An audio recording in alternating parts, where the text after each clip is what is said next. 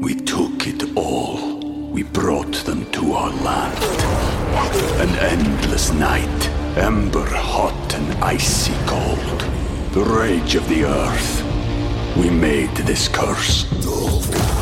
Carved it in the blood on our backs. We did not see. We could not, but she did.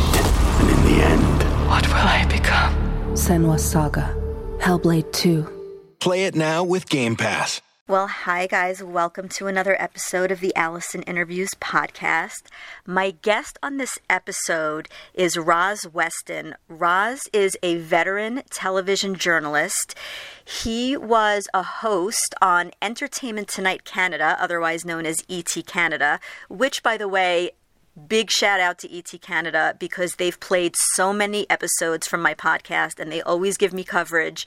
And that was actually one of the reasons why I was actually really excited to speak to Roz. But what I didn't know about him until I read his book, A Little Bit Broken, a memoir, which is a fantastic read. I have to tell you, I usually when I get into a book, I either will read the book or I'll listen to the book on Audible. With Roz's book, and again, it's titled A Little Bit Broken. And I actually read the entire book and then I listened to the entire book on Audible because he is a fantastic storyteller. But what I found really interesting about Roz Weston's story is that he did ET Canada for 17 years. He was one of the biggest television personalities in entertainment news television for almost two decades while living with Tourette syndrome. And I really love, I am a sucker for an underdog story. And one of the reasons why I think is because I am an underdog story. I have been living with anxiety and panic disorder on and off since childhood. Um, if you've read my book, Journaling Fame, you know my story, and I kind of go along from the time I was about eight years old up until present day in my 40s and building my journalism career while also dealing intermittently with anxiety, with some OCD, with panic attacks.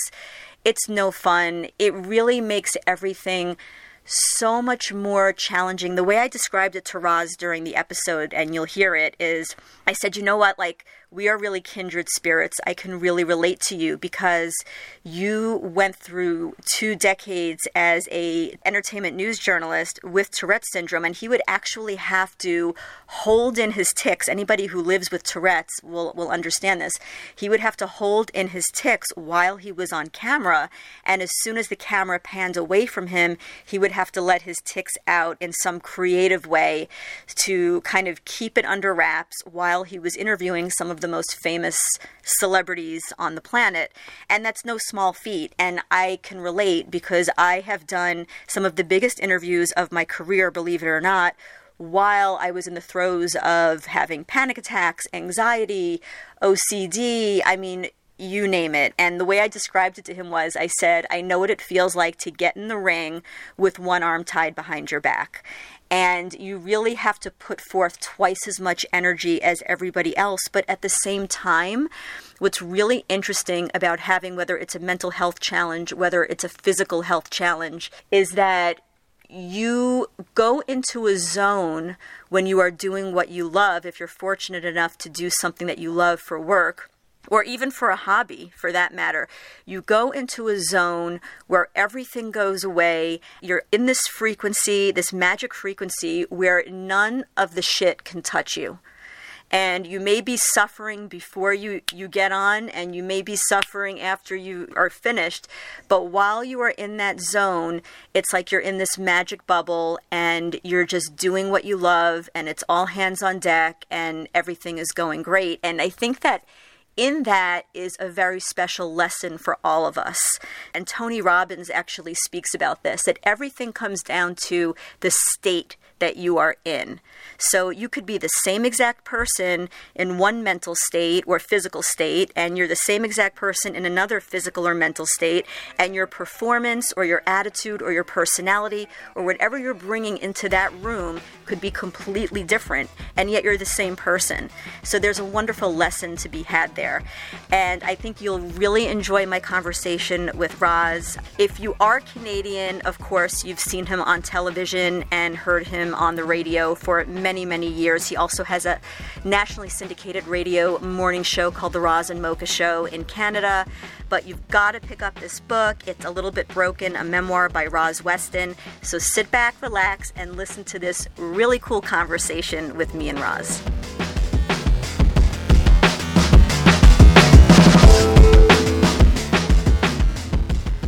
So, in reading your book, I have to say that there are a lot of parallels that I found between your life and my life, and I'll explain. So, you did 17 years in ET Canada with Tourette syndrome. Yeah. And I have done, I started as a print journalist and now I do more podcast and on camera stuff. But for the last X amount of years, I have had to do interviews while having anxiety and panic attacks. Right. So I can relate to the idea of having to like get in the ring with one arm tied behind your back, if that makes any sense. Yeah, yeah okay. perfect sense. Yeah yeah it, it's uh yeah going that long um and it was it was interesting because i wasn't I, I had always had i had always had tics my whole life and then i wasn't di- like officially diagnosed until i guess later when it comes to something like tourette's. I was in my early early 20s when i was uh, when i was diagnosed. Um, and it to me it just sort of explained uh, something that was a mystery my whole life, which is I didn't know what it was. My brother noticed it, I noticed it, um, mm-hmm. but it mm-hmm. was never it was never sort of like debilitating. It was often embarrassing, or at least I thought I was embarrassed by it, and so I just learned to mask them and and and hide them in every sort of situation. Um, and it, it came down to my just not wanting to be fussed over. That's why I didn't say anything to anyone. It's not like anybody would have really cared, but I just never wanted to really be fussed over. And I never, I never wanted somebody to, I never wanted to be the reason that something went wrong, or I never wanted somebody to, to notice something. Were you like the low maintenance kid in your house where you wanted to fly under the radar or not stress your parents or, or anything like I that? I mean, I didn't, uh, I mean, I stressed my parents. Uh, I didn't deliberately want to stress my parents, but uh, yeah, I, I, I stressed my parents. Uh, but I, uh, but other than that, like I was, I, I, would say that I was a, I was a good kid. I just grew up way too fast, and I think that that was sort of a, a big part of you know my journey into how I did not handle things all that well as I started to to become an adult. But yeah, but dealing with Tourette's, and, and it's interesting, like when you know when you're on television, there's a lot of stuff you can do um, that people allow you to do just because people in TV are generally sort of vain or very image conscious. Which is, you know, one thing I always had was I always asked to have a monitor put right beside whatever camera I was I was reading. And and in TV world, that just made it seem like I always just wanted to see if my hair was okay or if I whatever it was. But what I did was I always used that monitor. I could see it out of my sort of peripheral, and I always used that monitor because that monitor was the live feed. And so I always knew when I wasn't on camera. And that's why that monitor was there. And as soon as I saw that I wasn't on camera, I would I would let out tics quietly and and and sort of right. like I would figure out a way to to sort of like look at I would I would squint my eyes a lot you know uh, uh, I, I'm I do have bad eyes but people thought that my eyes were way worse than what they were because I would squint a lot to look like I was reading the teleprompter getting ready to read the teleprompter but I found that if I squinted I could do this a couple of times and I could let out a few tics right? So I masked them the whole time I was on television and nobody and nobody knew. So for 17 years it was you know it was just something that I dealt with. And then when I wrote the book and I talked about it and I did this video on TikTok and everything else where I'm like oh my god I'm going to be I'm going to be free to sort of like just tick away. And because I because I had hid them for so long, um, the exact opposite happened, which is I still hide them and I still treat it the exact same way. And I don't feel like I'm free to do it. And I'm still sort of embarrassed by them. And, you know, when I wrote the book, I put that in there and I made it a huge part of the book. And yet, mm-hmm. in the mm-hmm. vast majority of interviews that I've done, people still don't bring it up because they don't want to feel awkward talking about it or they don't think that maybe I might be awkward, you know, talking about it kind of thing. And so I still feel that way about them, even after going through everything and, and writing the book. So you would be you wouldn't be on camera, but you're interviewing a celebrity. You know you're not on camera at the moment, so you're you're relieving yourself and you're letting the tics out. But I'm sure the person you're interviewing is watching you do this. I mean, what, did you get any kind of reaction from anybody that you would be interviewing? No, no, because like let's just you know let's say that you you know you and I are you and I are talking kind of thing. And if I'm listening, I could easily, you know, do, I could easily just sit like this. And if, yes. I, I'm having a jaw tic or whatever it was, right. Or there's, you know, I, I, the one thing that I did more than, more than anything is I would always like sort of look really like intently or really surprised, or I would, you know, overly laugh because I found that if I stretched my eyes out for that one sort of split second, I could, you know, get, uh, get a few eye tics in. So no, nobody ever noticed. And if they wow. did, if they did that, nobody ever, nobody nobody ever said anything. It's I, what I find is that people once you tell them what it is, that's when they notice all the time right? But um but people you know generally you know it's it's it's an it's an awkward situation for somebody to go what did you just do? Right? Right. Like I, you know who says that kind of thing right? Although well you're not going to say might... what did you just do? But you might be like are you okay? Yes. you know is everything okay? Something like that. So that never happened.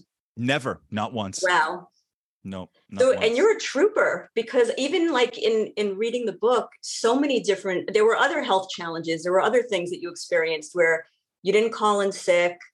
You, you never made excuses. Like never explain, never complain. That's your personality. Yeah. yeah.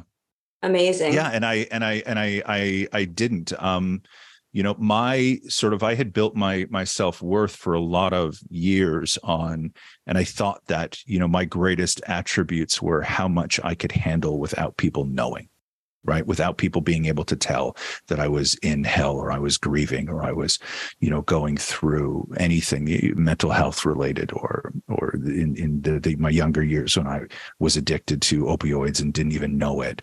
Um, you know my sort of thing was that that was that's what i wore as a as a as a badge of honor was that i could go through all of this stuff and still outwork people um, which was completely unhealthy but you know like i said you know eh, the way that i handled most of those things in my life was was was not the easiest way or the most healthy way of handling it but nothing i ever did in my life was the healthiest way of doing anything.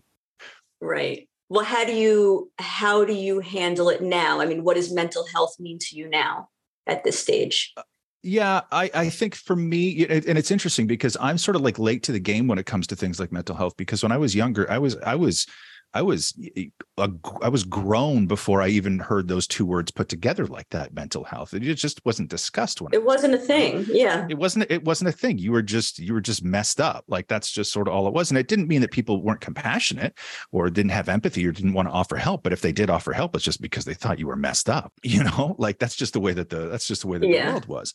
Uh, but for me now, you know, I always had a success is subjective, you know, for for people, and for me, my my version of success and where I wanted to get to was that I needed to be in a position of where I could confidently tell somebody no and have it be respected. Because for a lot of years i think that that was the fight was to just put myself in a position of where i could say no to things. And then i also wanted to be in a world where the people i worked for needed to know where they stood in my world and not just where i stood in their world and to, so work wise that was the level that i knew i needed to to get and, and i needed to to to, to, to sort of work that path um, but I, I, you know, went through everything. I went through, you know, imposter syndrome and, and, and all, and all of this stuff. And I, and I, I would take every opportunity. I was given great opportunities, whether I deserved them or not. And I know, and I knew at the time, the only way that I was that this would uh, you know all go to hell as if I screwed it all up and then I'd be given these incredible opportunities and then I would do my best to screw it all up just because I was self-destructive and I went through so many years just not feeling sort of you know worthy or smart enough or whatever it was. And I would just you know put myself in these positions to kind of go down in a, in, in these blazes of glory. And um and and you know like yourself you know I would go through you know I would have these anxiety attacks and panic attacks mm-hmm. I didn't know what they were I was just paralyzed and wouldn't leave the house, but I had no idea what I was what I was dealing with. And then years later, you figure it all out and you you learn to, you know, manage those moments as best you can, I think. Okay. And why did you name your memoir A Little Bit Broken? Like why did you choose the title? What does that mean to you?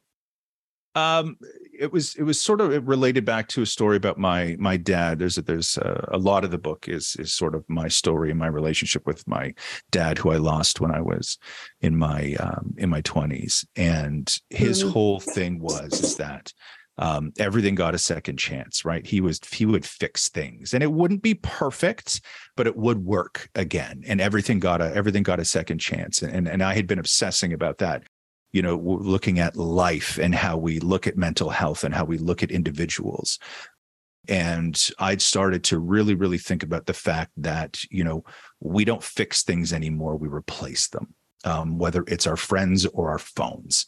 And we're we're now a, we're now a people in a time where we don't tinker and we don't fix.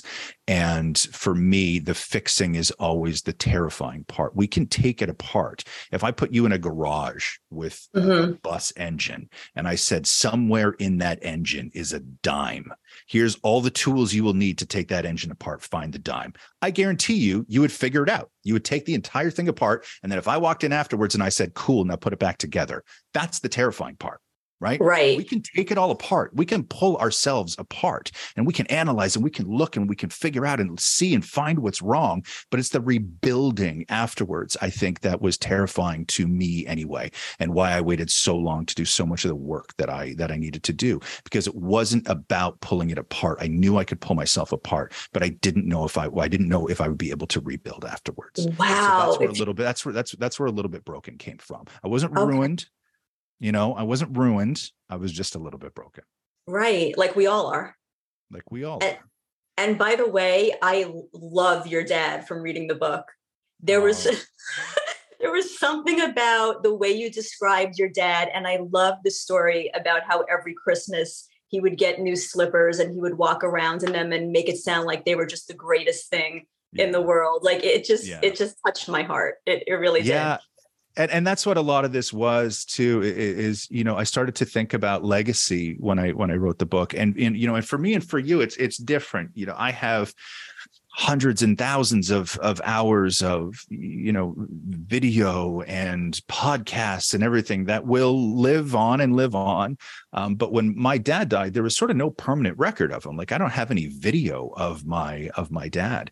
And i yeah. realized that that his identity and his legacy and his stories you know we're my brother and i are his sort of his storytellers and we're the we're the ones that are that are sort of continuing and keeping him alive but when i go so does he and so one of the reasons why I wanted to write a book was because I I I, thought that there should be some sort of permanent record um, about uh, about my dad. That is that is so beautiful. I love that, and also you have another personality trait that I can greatly relate to. You're not comfortable with rules and authority, from no. what I from what I gather. Okay, so for, what I first want to ask you is, how did you do? So you you worked for ET Canada for 17 years I would think that you'd have to have some sort of, uh, you'd have to be amiable to some kind of corporate structure, right? In order to make that work for 17 years. H- how did you make that work with your personality? Uh, to be honest with you, I was, when they built that show, I was the third person hired for it. And um, they hired me because of the sort of what I had could get out of people in in interviews. They liked my interview mm-hmm. style, and at the beginning, it was very disruptive. When we started the show, we were very disruptive, and it was before you know, I, I, think maybe I don't even think Perez Hilton was around then, but it was certainly way before social media. I think mm-hmm. TMZ was just starting, or they were still Harvey Levin was still part of of, of something else. Um, so it was a very disruptive culture, and we mm-hmm. went hard on people, and we were very invasive and very gossipy and and and, and intrusive and I got very good at doing those interviews. Um, I didn't yeah. love doing them, right? You know, it, it, I didn't find it. I didn't find it, it. wasn't certainly wasn't nice, and a lot of them now come back to haunt me, um, which I'm okay with. Um, but we so my style fit perfectly into that. So when we started this show, there weren't many rules, and we were rule breakers and we were disruptors. Even though we were under the ET brand, we were a much different show in tone when we when we started. And so through my history there i never had any reins when i was when i was on that show. Nobody really ever gave me direction. I would ask give me the three things. Give me the thing you need the thing you want and and one sort of dream out of this interview. And a right. producer would tell me three things. I would get those but everything else was up to me and everything else was always up to me. Um, tone wise, they would say, Hey, thematically, can you do this? Can you do this? And I would be like, Yeah, but I was very collaborative with people. I love a collaboration. I love working with producers. I love working with directors, but I never had rules. Right. And rules are tough because for me, rules are fine if they make sense to me. I mm-hmm. don't like following rules if they don't make sense to me which is sort of like i mean i guess you could say it's like a donald trump school of thought. It's like if i agree with this rule i'll follow it. If i don't i won't. But that's sure. always how i've been.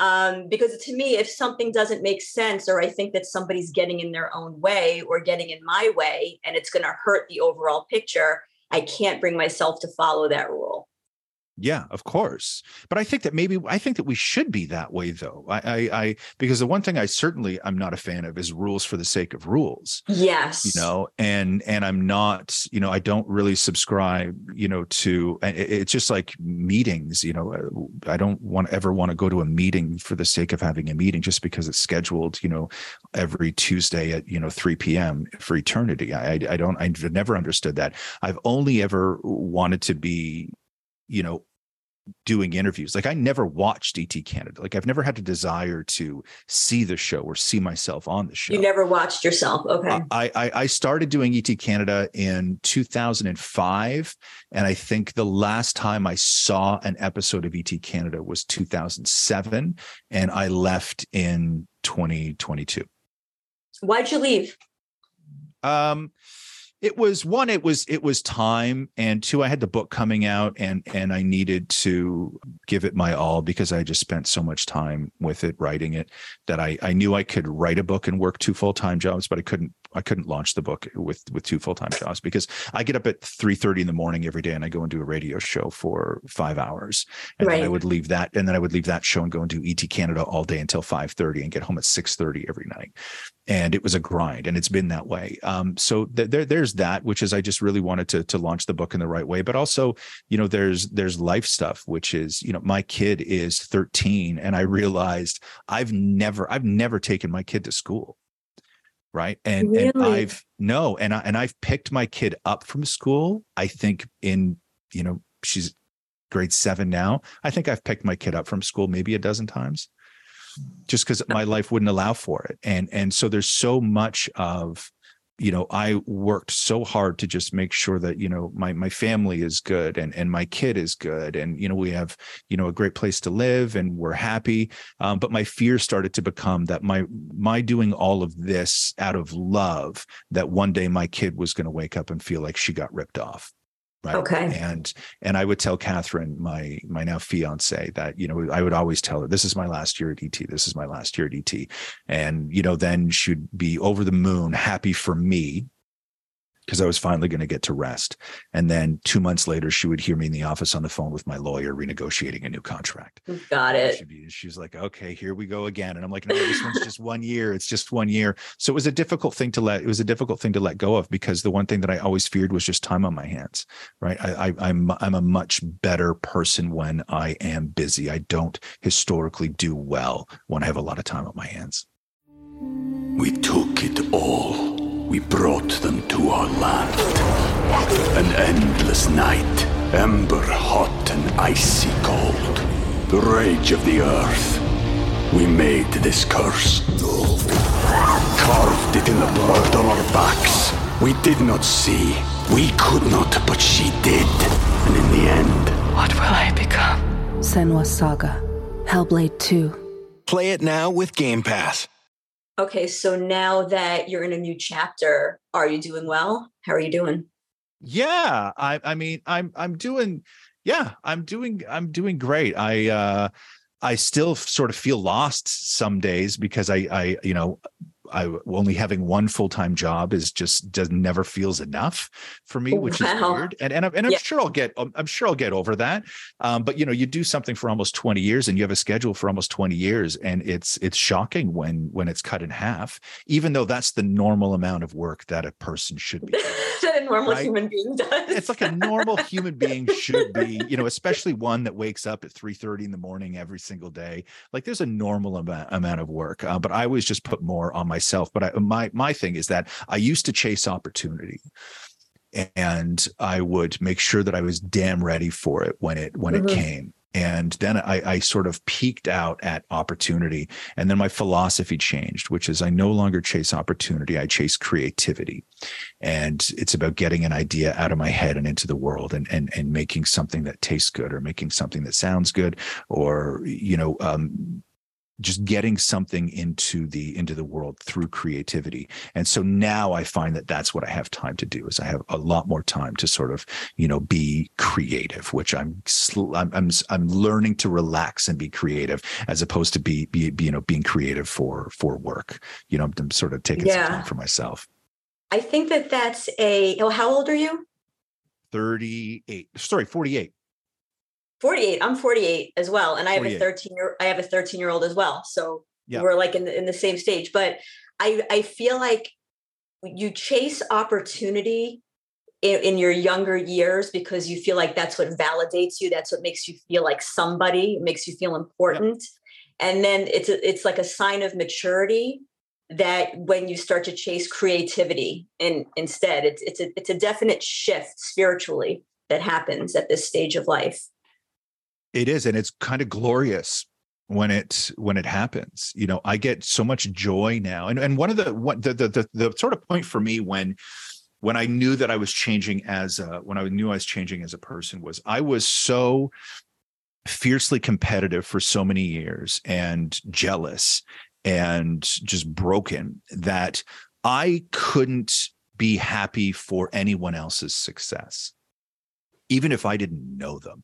Like if I if I went to work and I heard somebody at work talking about how their husband who I don't know, who maybe works at a bank, just got a promotion at the bank who I've never met and never been, I would be seething mad all day. And I would be mad because of the idea that there was somebody out there in the world who was working harder than I was, who was getting advanced before I was. I, I was so incredibly competitive and jealous. And when it all started to change for me is when I got to a point in my own life and in my own career where I could celebrate my friends' achievements. And now I'm the biggest you know yeah. super fan of when my friends and people i know and people i love um, do well i'm so, i'm like so over the moon and i'm so encouraging and i'm i'm the now whatever you need friend right that's sort of yeah. that's sort of me now but i but most of my life I, I went through this this thing where i just i couldn't be happy for anyone i find that I, I still, miserable i still struggle with that sometimes i still struggle with but it, it's typically and this is terrible but if if i have something and somebody gets that same thing that i have i'm so happy for them if there's something right. i want and somebody else gets it first that's a struggle man like that is a struggle yeah. and i'll be like oh that's so great you know but inside it's it's it's not easy because you want you want to re- you wanted to reach that milestone first it's an ego thing yeah yeah which and and and and I, I i went through that as i went through that as well which you know um and i i know i don't have that anymore i That's really awesome. like You're I, my hero. really don't yeah i really don't have that anymore and when i say that i was bad before like yeah. you know i was it was awful before like i wow. it was it was so difficult to deal with but no i don't i don't have that even if i do even if somebody does the same thing as me and then they you know um, sort of you know move past me in the in the in the world you know that's great for them you know it's it's it's it's awesome because i hope that you know they can then you know sort of come around and help the people who are behind them because that's sort of what i do now. You know i yeah. I i love giving advice you know to people and i love you know working with people. And if anybody ever wants to meet with me and ask me sort of career advice or on radio or now how to write a bloody book which you know which i had never done before um and and that's the other thing too is that i i'm great at giving advice but i'm shit at taking it. And i went into this book having never written a book before, but I didn't even tell anybody I was writing this book. Like I didn't tell my mother, I didn't tell my brother. I didn't tell anybody that I worked with that I was writing this book. I spent almost two years writing it and nobody knew. Did you do it yourself or did you work with um, a ghostwriter? No, I, I worked with a woman who was incredible. I'm not used to working with um, somebody who is going to write in your voice, right? It's right. I, it's very difficult for me. But the relationship, having worked in TV and radio for as long as I have, um, I fully understand the relationship between working with a producer. And so I met this woman who was an incredible writer, editor, and sort of story builder, and she worked with me. So I would write, write, write, write, write, and then um, and then I would once every couple of weeks just sort of sit with her and go through everything and then we would you know just build stories like you would with a producer like let's take this ending and move it to the front and let's take this part and maybe move that you know to the back. And so she was just story build with me which was which was really great. Um, but no i couldn't i couldn't have done this if i worked with a a like a full on ghost where i sat down and they just wrote in my voice and, and wrote my story. It just it, i wouldn't have done it I wouldn't I wouldn't have done it. And maybe that's why it took me so bloody long to write this thing. I probably mm-hmm. could have had it out faster. Um, but I couldn't have I couldn't I wouldn't have it wouldn't have been me. And I, and I and I and I understand fully, you know, this is how most people do their books when they're in, you know, the position that I'm in, but it just wasn't mm-hmm. for me. I like that.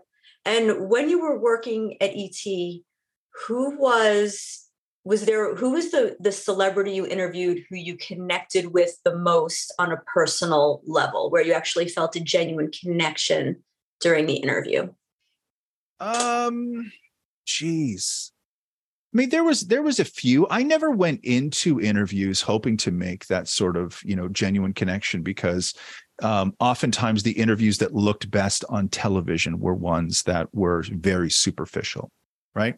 Un- unless you're making somebody cry or or yeah, because the, the superficial and, I, and when, no, when I say superficial, I don't mean shallow right when i right. say superficial i mean you know there when you sit down and do a junket interview where you go to a mm-hmm. hotel and there's a movie and you get 4 minutes there's a there's a game that happens you know that needs to go on and that is I'm going to sit in a chair in front of you and I don't know you and you don't know me, but for four minutes, we have to act like we're best friends. Yes. And you're going to give me something you didn't give to the guy before me. I'm going to laugh at one of your jokes. I'm going to prop you up. Oh. And at the end of it, we're going to have a great laugh, right? It's this sort of superficial dynamic that needs it's to happen, but it okay. is, but it's far from real, right? It is far from a real connection. It's not a, it's not a long form interview. It's, it's, it's, it's not. A, they're a lot right. they're so short, right? And so yeah. what I found was that a lot of the interviews that worked the best on television were the ones where that superficial sort of dynamic was the best, right? And you don't get right. a great feeling after those interviews, but they look really great on television. You look okay. like you were best friends you know and and that sort of that that that was the those were always the interviews that that sort of worked the best uh, but as far as you know other people you know uh, that you you you connect with even if you don't connect with them, because I don't know if you're supposed to connect with them, but it doesn't make them any less great. You know, my last year and a half when I was at ET, I interviewed Dolly Parton three or four times in a in a year mm-hmm. and a mm-hmm. half, and I'd never interviewed her before. They were great, and she's wonderful, and she's a legend, and I love those interviews. I don't think you're supposed to connect with Dolly Parton. You know, Dolly Parton is enigmatic you know you don't relate you're not supposed to relate to dolly parton or see yourself in dolly parton. You know dolly parton is a reflection of so many other things interesting. Right? Um, okay. so so you know dolly is incredible. Um, she's really she's really great. Um, shania twain i love interviewing shania twain. I think that she is so you know so fantastic. Um, Ed, uh, sorry, Steve Carell is really great. Paul Giamatti is a really great person to sit down and and and talk to. Um, and yeah so guys like you know guys like that like i i i much prefer somebody who is uh, you know really uh, either you know sort of like on their way down or on their way up. Those are always my favorite eh, people to interview. I yes really i would agree. interviewing somebody at the, at the height of their at the height of their fame um, because they were just so so guarded right? Um, but yeah no like i you know anne murray i read a lot i have almost a, an entire chapter where i was talking about anne murray um, in the book because my dad was such a huge fan of anne murray where i never thought that i would get along with anne murray but anne murray and i get along very, very well. And it's the weirdest thing in the world. But I love, you know, I love Anne Murray. She's a great interview. And and and I realized, you know, years ago that the people that I, you know, may have always been a fan of or had a poster of up on my wall, you know, just because you eh, eh, love them, it doesn't mean that they're going to be great interviews. The, the, the the great interviews for me were the people that I wasn't a fan of, you know, the people that maybe I didn't even really know too too well going into the interview. Those always seem to be the best ones. Maybe because you're in a different space when yeah. when that's the case. Yeah.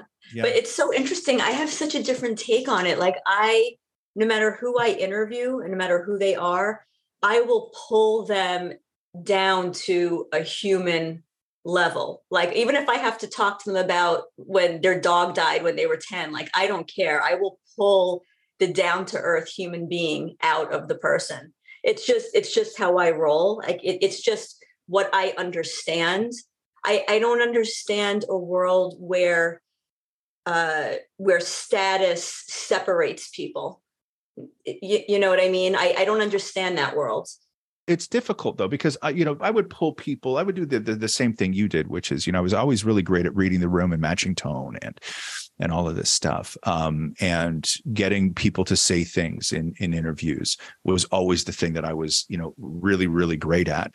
Um, but social media changed for this business, right? When when I started ET, if a star had a scandal or they had a new record or a new movie or something to pitch, a new endorsement, whatever, they needed us. Right. Mm-hmm. They there were a lot of years where I worked on that show where they needed us more than we needed them. And that was the dynamic. And that had been the dynamic in show business forever. Then social media happened, and the stars suddenly had a direct line to their fans on a much yeah. bigger platform than we could ever we could ever supply them. And so they no longer needed us. We were part of the machine and part of show business and they would still do the promotional run for their for their movie and everything else, but the reality was is that they didn't need us the way that they used to. And you sort mm-hmm. of started feeling that when social media became a real thing, which is it used to be you would sit down in an interview and if somebody was going to tell you to not ask something or they didn't want to talk about something you knew that that was because in a couple weeks they were going to do oprah and they had promised yep or they had yep. already taped that interview right? Like you you knew that and that yeah that was just part of the game too. Oprah was sort of up here. Um, but now what you have is people don't want to talk about things in interviews because they're saving it for an instagram live or they're saving it for some sort of big social you know media um, tie-in uh, that they have. And so it's a much different world now right? Because absolutely. you go into, you go into these interviews and um, and you you don't have the same sort of uh, leverage that you that you used to. And and at the beginning of social media it really really it was it, the interviews were awful. It was terrible to sit down with people. And then everything sort of evened out again. And by the time i left et um, things were sort of you know back to normal again. And people you know were back to being you know wonderful. But everybody got a whole lot more kind once they could tell their own stories. Because if the scandal happened a celebrity needed at least a week to be able to to to comment on it you know well, well, what's interesting is that even if you look at and i bring this up because it's the netflix documentary is coming out but even if you look at a case study like pamela anderson and what happened to her in the 90s how mm-hmm. she was really raked over the coals and she did not have the ability to tell her own story everything was filtered through entertainment tonight through the tabloids through wherever and a lot of it was run by men and mm-hmm. she didn't have the ability to say hey wait a second like i'm a victim here. I didn't do anything wrong. Why am i being treated this way? And now there's there's so much power for especially women to take back the narrative and really be able to own their own story in a way that they couldn't before.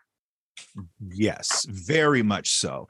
And and pam is a is a great example of you know she was built in the the sort of fantasy factory. And Pamela's, you know, brand and what made her special was that she was this sort of untouchable um, you know, bombshell that was that beautiful was fantasy object. Yeah. Yeah. And and there and there was no other side. You know, now like if you look at Kim Kardashian, right, in, in that sort of, you know, in that sort of world, Kim is that bombshell fantasy, you know, otherworldly kind of thing. But she's also on Instagram, you know, fighting with her kid and everything else, right? You can do you can do both sides now. Where with somebody like Pamela Anderson, there was no other side. Like nobody, like she was not a person to so right. many people and because you know she was looked at as this thing. That's mm-hmm. how she was treated. And the problem with her was that even when people started to realize that she was a person, instead of leaning into that and helping her and helping to you know get her out of that world and helping to change that perception people fought against it and they fought harder to make her not human and that that's sort of what show business did to did to pamela anderson and and mm-hmm. you know all these years later, we can all look at it. But at the time, the people that did see what was happening to Pam Anderson and how wrong it was um, were never the loudest voices in in the never. Pamela, Pamela Anderson and Tommy Lee on the cover of your magazine was huge business and people were not willing to give up the the the the dollars and then there was the, the perception that you know because pam was in playboy that she somehow did this all to herself, which was the most cruel of of all of that in uh, in the, in that story. But I'm with you. I'm, I'm looking forward to seeing um, the the documentary um, that that she did because she's never really. And even when I watched the trailer for it, I'm like, oh yeah, right. It's kind of weird to hear Pam talk, and it's kind of weird yeah. to hear Pam say, you know, the video. Like, when have you ever heard Pamela Anderson refer to the video? No, it was always don't. Yeah, and you don't realize the trauma that somebody suffered behind the scenes because back in those days she had to put on a brave face and still put on sexy outfits. And when somebody would bring it up she'd have to giggle and kind of touch their shoulder and pretend that it was no big deal when she was probably hysterical behind the scenes. And so yeah I, I just think that that now what, how we we advocate for women and we're in this post me too era and we and and we're finally listening to women whereas before it was just it was like a running joke at somebody else's expense. Yeah you made pamela anderson was making too many people money. You know she was the paycheck for a, a, a lot of people. And you weren't allowed to be more than that thing that made you famous. The great example today of somebody who you look at, at, at their position in show business where you're like, God, this is the way that it should be for everybody is Selena Gomez right? Mm-hmm. Selena Gomez, great singer. And you would think in that world, she is the reason a lot of people make money. And Selena Gomez is in that lane. But Selena Gomez can also go and do only murders in the building.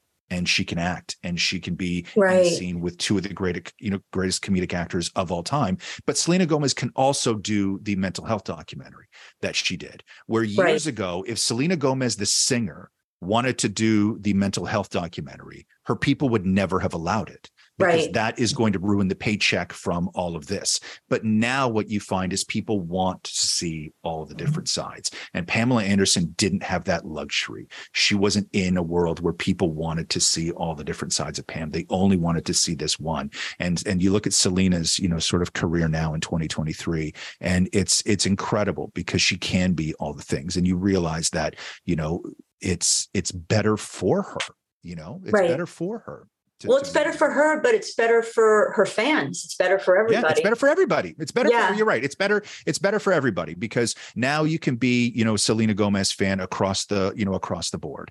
And and and she's really as, as far as everybody who's famous right now i would say selena gomez is the one that is sort of doing it the best. And what is the best advice that you've ever received?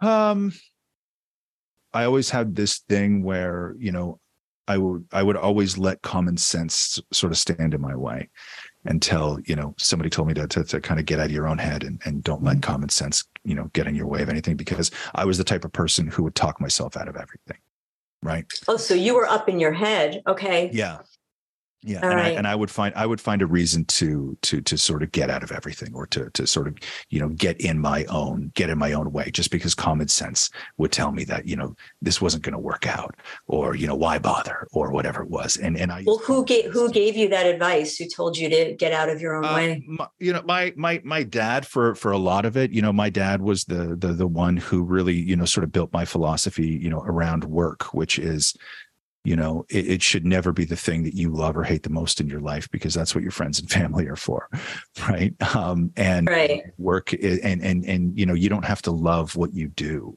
You just have to be really good at it.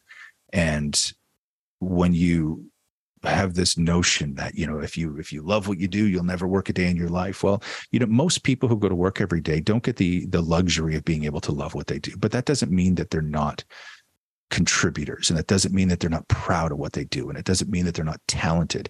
You don't have to love what you do. Um, i think that's quite arrogant actually to to to think that and to push that on people. But you but you you you you do have to be good at it.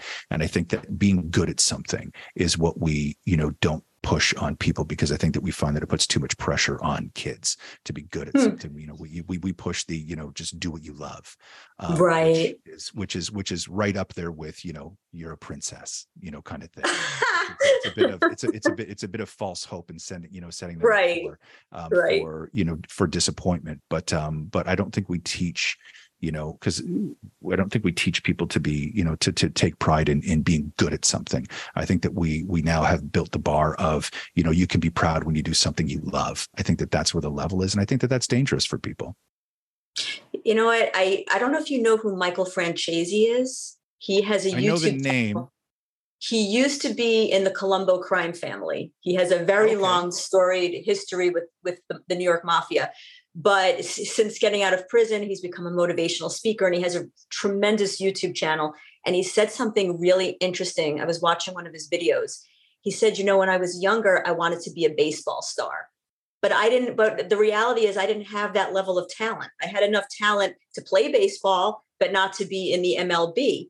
So instead, I figured out what I was good at. And he's actually a great communicator. He's a great interviewer. He's a great YouTuber. He's a great motivational speaker. And he's like, hey, listen, you don't have to, just because you you have a childhood dream, but you don't have, let's say, the talent or the connections to reach that particular dream, instead of getting upset about that, ask yourself what are my gifts like what what can i bring to the mm-hmm. world maybe i wasn't meant to be in the MLB, I was meant to be a motivational speaker.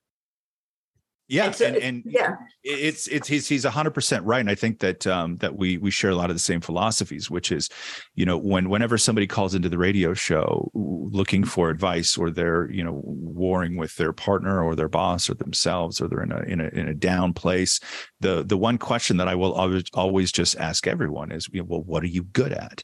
And mm-hmm. I was shocked at the amount of people who would be faced with that question that had no answer they didn't know what they were good at. They couldn't name one thing in life that they were good at. And I've just spent, you know, so many years when when I was, you know, rebuilding of just like getting good at a lot of things. You know, I just every day I'll learn something and, and I just every I spend so much time just learning now. And I just yeah. want to be good at things, right? I just I just have this desire to be good at things.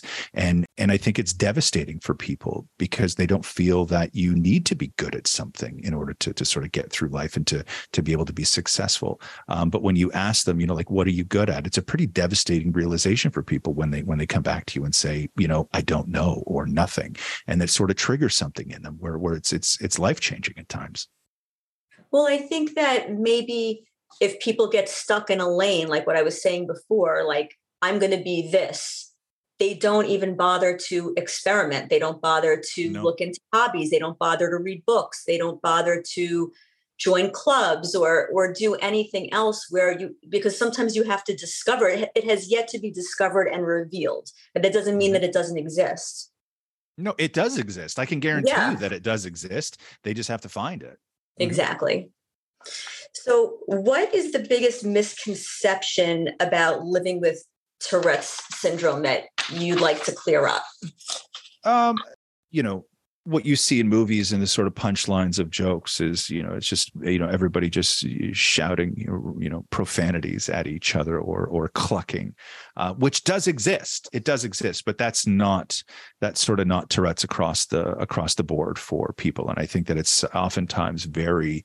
you know very subtle and um and it it's it's not it's not always in your face. And it's like a lot of other things which is you know you don't know when somebody's going through it. Like you just and i think that we all go through these realizations where you know when, when we find out what somebody's you know dealing with or has been dealing with for years where we all go oh my god i had no idea.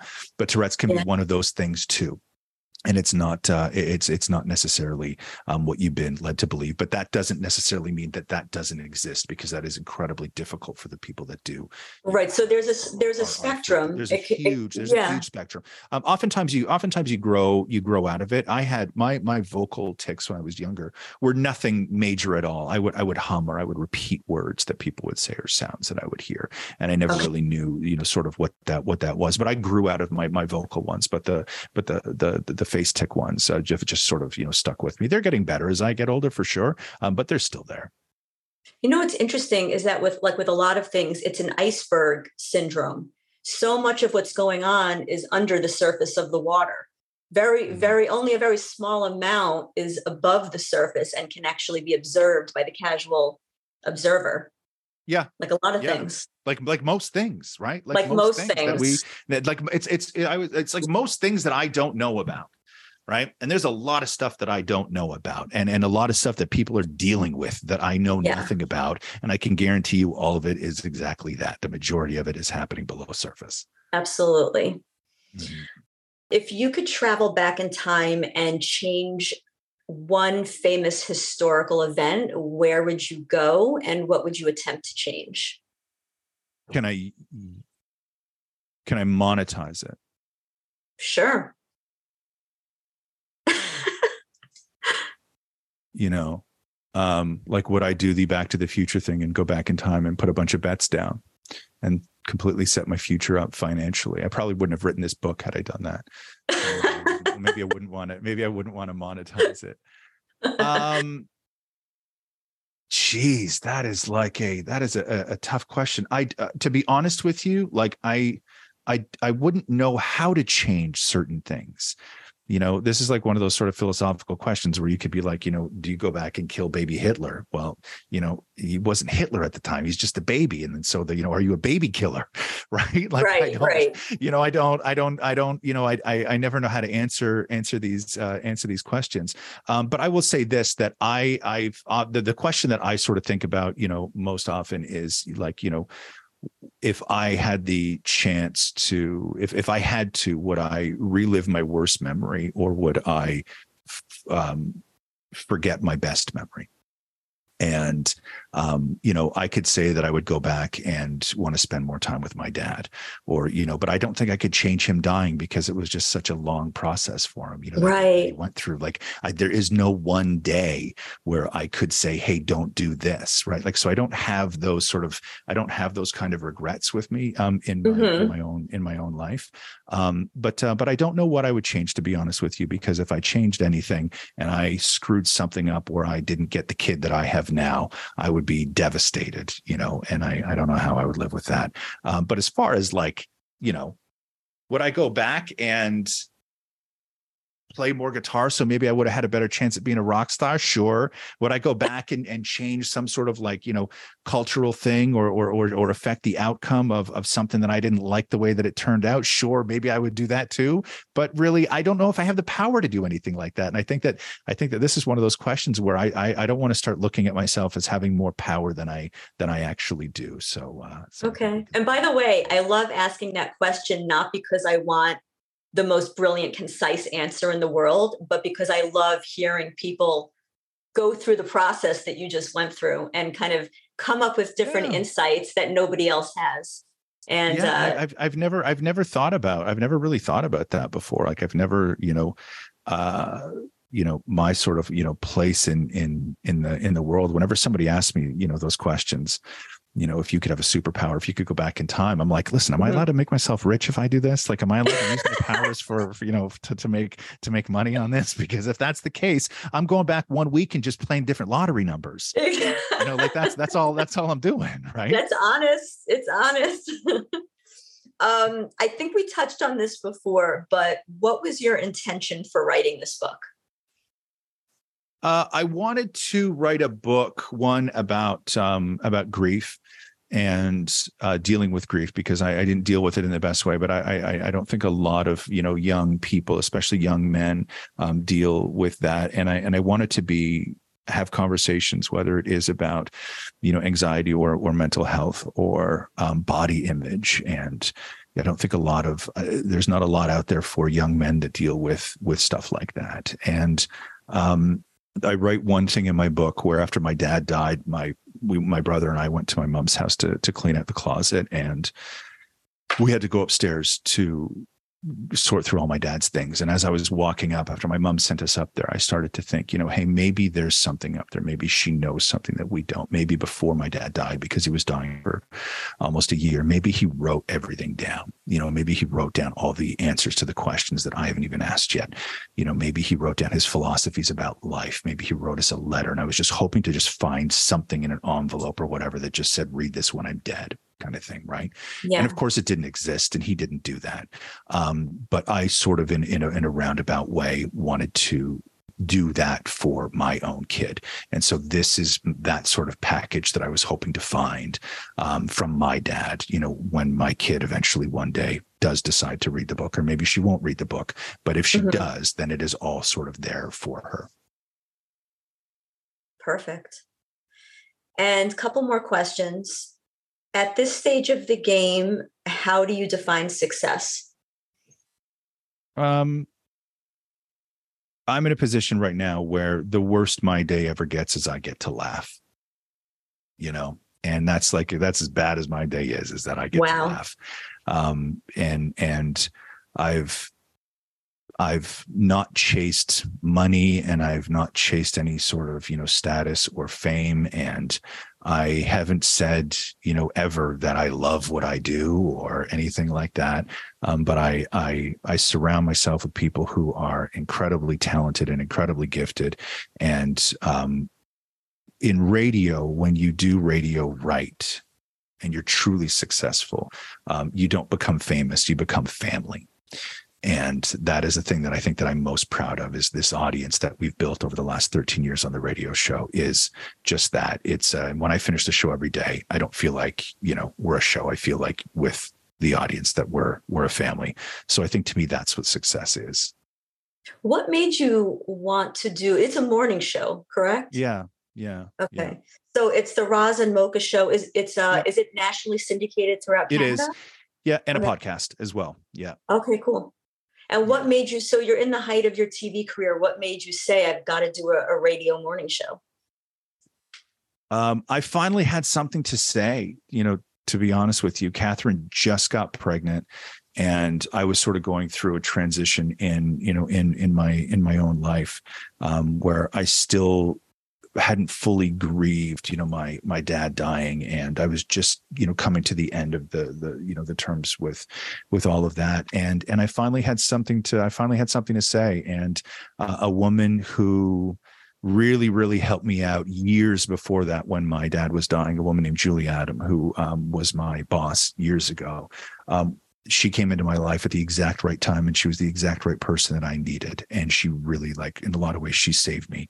Um, and then years later, she was the one running the station when the station launched, and uh, and and we got a hold of each other, and she, you know, offered me the job, and so all of these years later, here she was again, you know, with this sort of fantastic opportunity at the right time. Just it was the, the exact right thing that uh, that I needed, and I had never really taken a, a, chance on myself like this. I'd never hosted a radio show before, never. Right. You know, I'd, I'd produced a lot, I'd written a lot, but I'd never I'd never hosted a show before, um, and and I finally had something to say, you know, and I promised her that, and I was just like, hey, listen, you know going to be a great storytelling and do great interviews and make people laugh. But the best part is, is that if this all, if this doesn't work out and the show is terrible, you can fire me because I already have a full time job.